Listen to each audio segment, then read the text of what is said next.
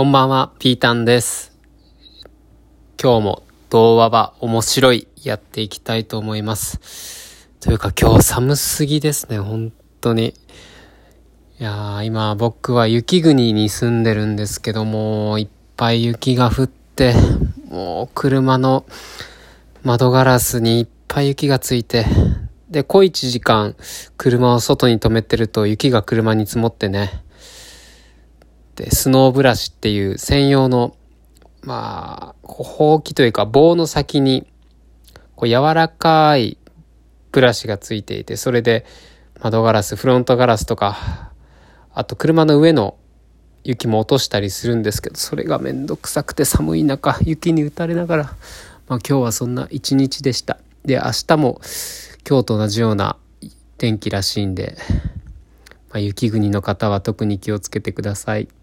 はい。ということで、今日の童話は、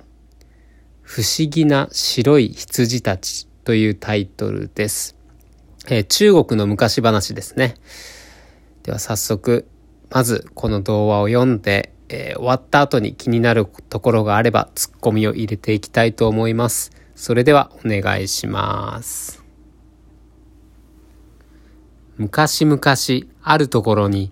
とても貧しいとても貧しい農民の一家がいました。農民は地主から畑を借りて作物を育てていましたが、畑を貸してもらっている代わりに、取れた作物の半分を地主に取られるので、いくら働いても貧乏なままです。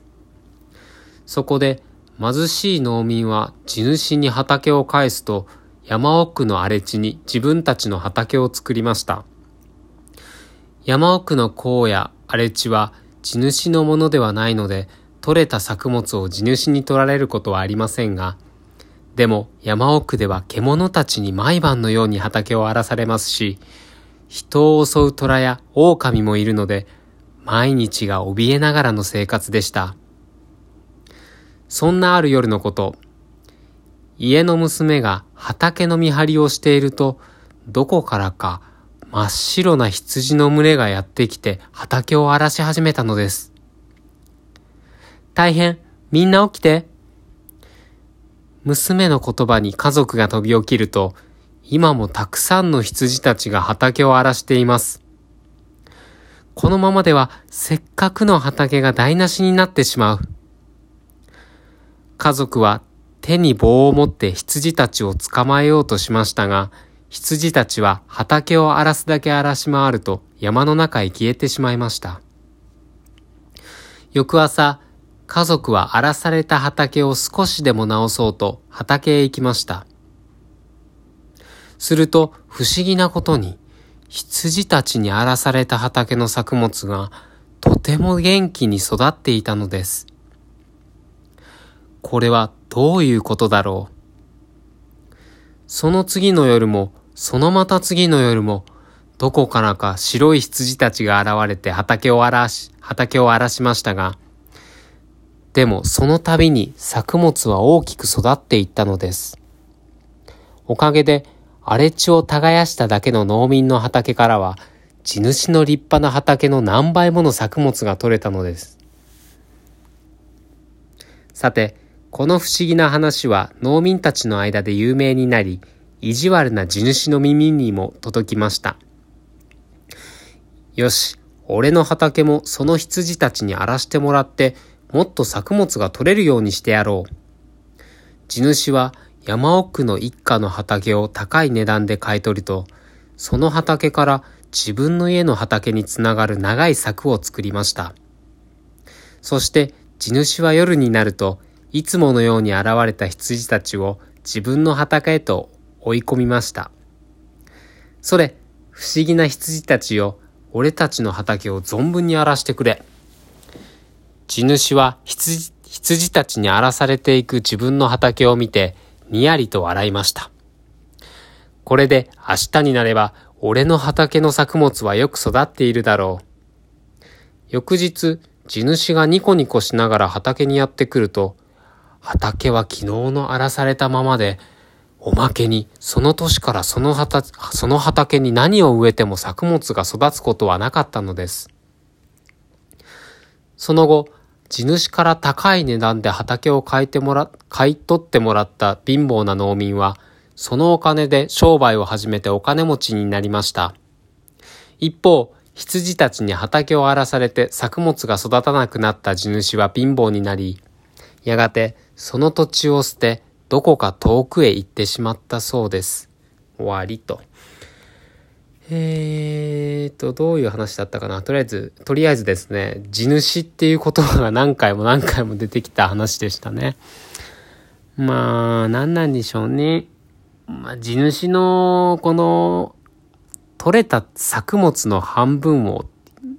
こう、家賃というか土地代として取るってなかなか悪どい商売ですね。そらなあ、そら、荒れ地に作りたくなりますよね。で、結局、その荒れ地で作った農民がラッキーなことに、えー、真っ白な羊の大群のおかげで、まあ大金持ちになれたという話でございましたが、何でしょうね。まあ、ツッコミポイント、気になる点とすれば、うーん、そうだな。思いつかないな。なんか眠いですね、今日は。なんか、やっぱこれあれですね。こんな深夜、今、ちょうど深夜12時1分なんですけど、全然もう頭が回らないですね眠いしさっきも温かい紅茶を飲んで蜂蜜を入れたお紅茶を飲んでゆったりとしている時にこういうことやると全然ダメですね 何も思いつかないですわ。はあ、まあ、かといって早い時間にすれば思いつくのかって言われるとちょっと分かんないですけどまあちょっとツッコミポイントじゃないけど僕はですね羊年なんですよね。でなんか羊年ってなんか可愛い感じしません？羊ってなんかモコモコしてて可愛いですよね。で最近、まあ、こうやってラジオトークで配信もちょくちょくしているということもあってまあこうおしゃべり配信が上手くなりたいなと思ってるわけですよ。で自分の中でこううまくいっていないことっていうのがこう棒読みになると言いますか語るように話す語るように話せない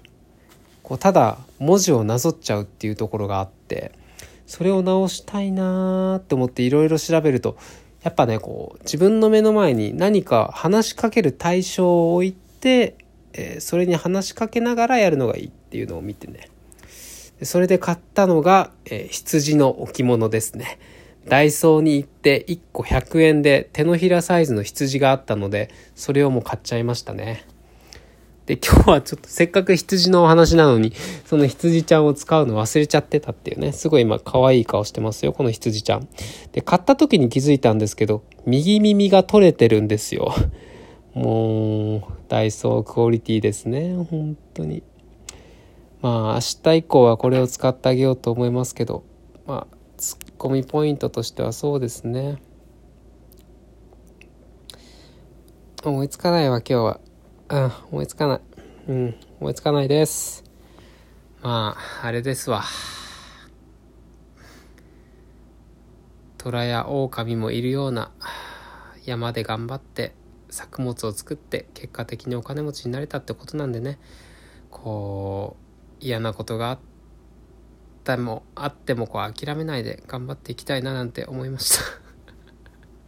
もうツッコミでも何でもないな。まあキーダルドはこの農民がまあ、自分の農地を高いお金で買い取ってもらってそのお金で商売を始めてお金持ちになりましたっていうことなんですけどどんな商売したんでしょうね、まあ、商売の才能もあったってことですよねこの農民の人には。はい。ということで今日はもう眠いので終わります。またよかったら聞いてください。さようなら。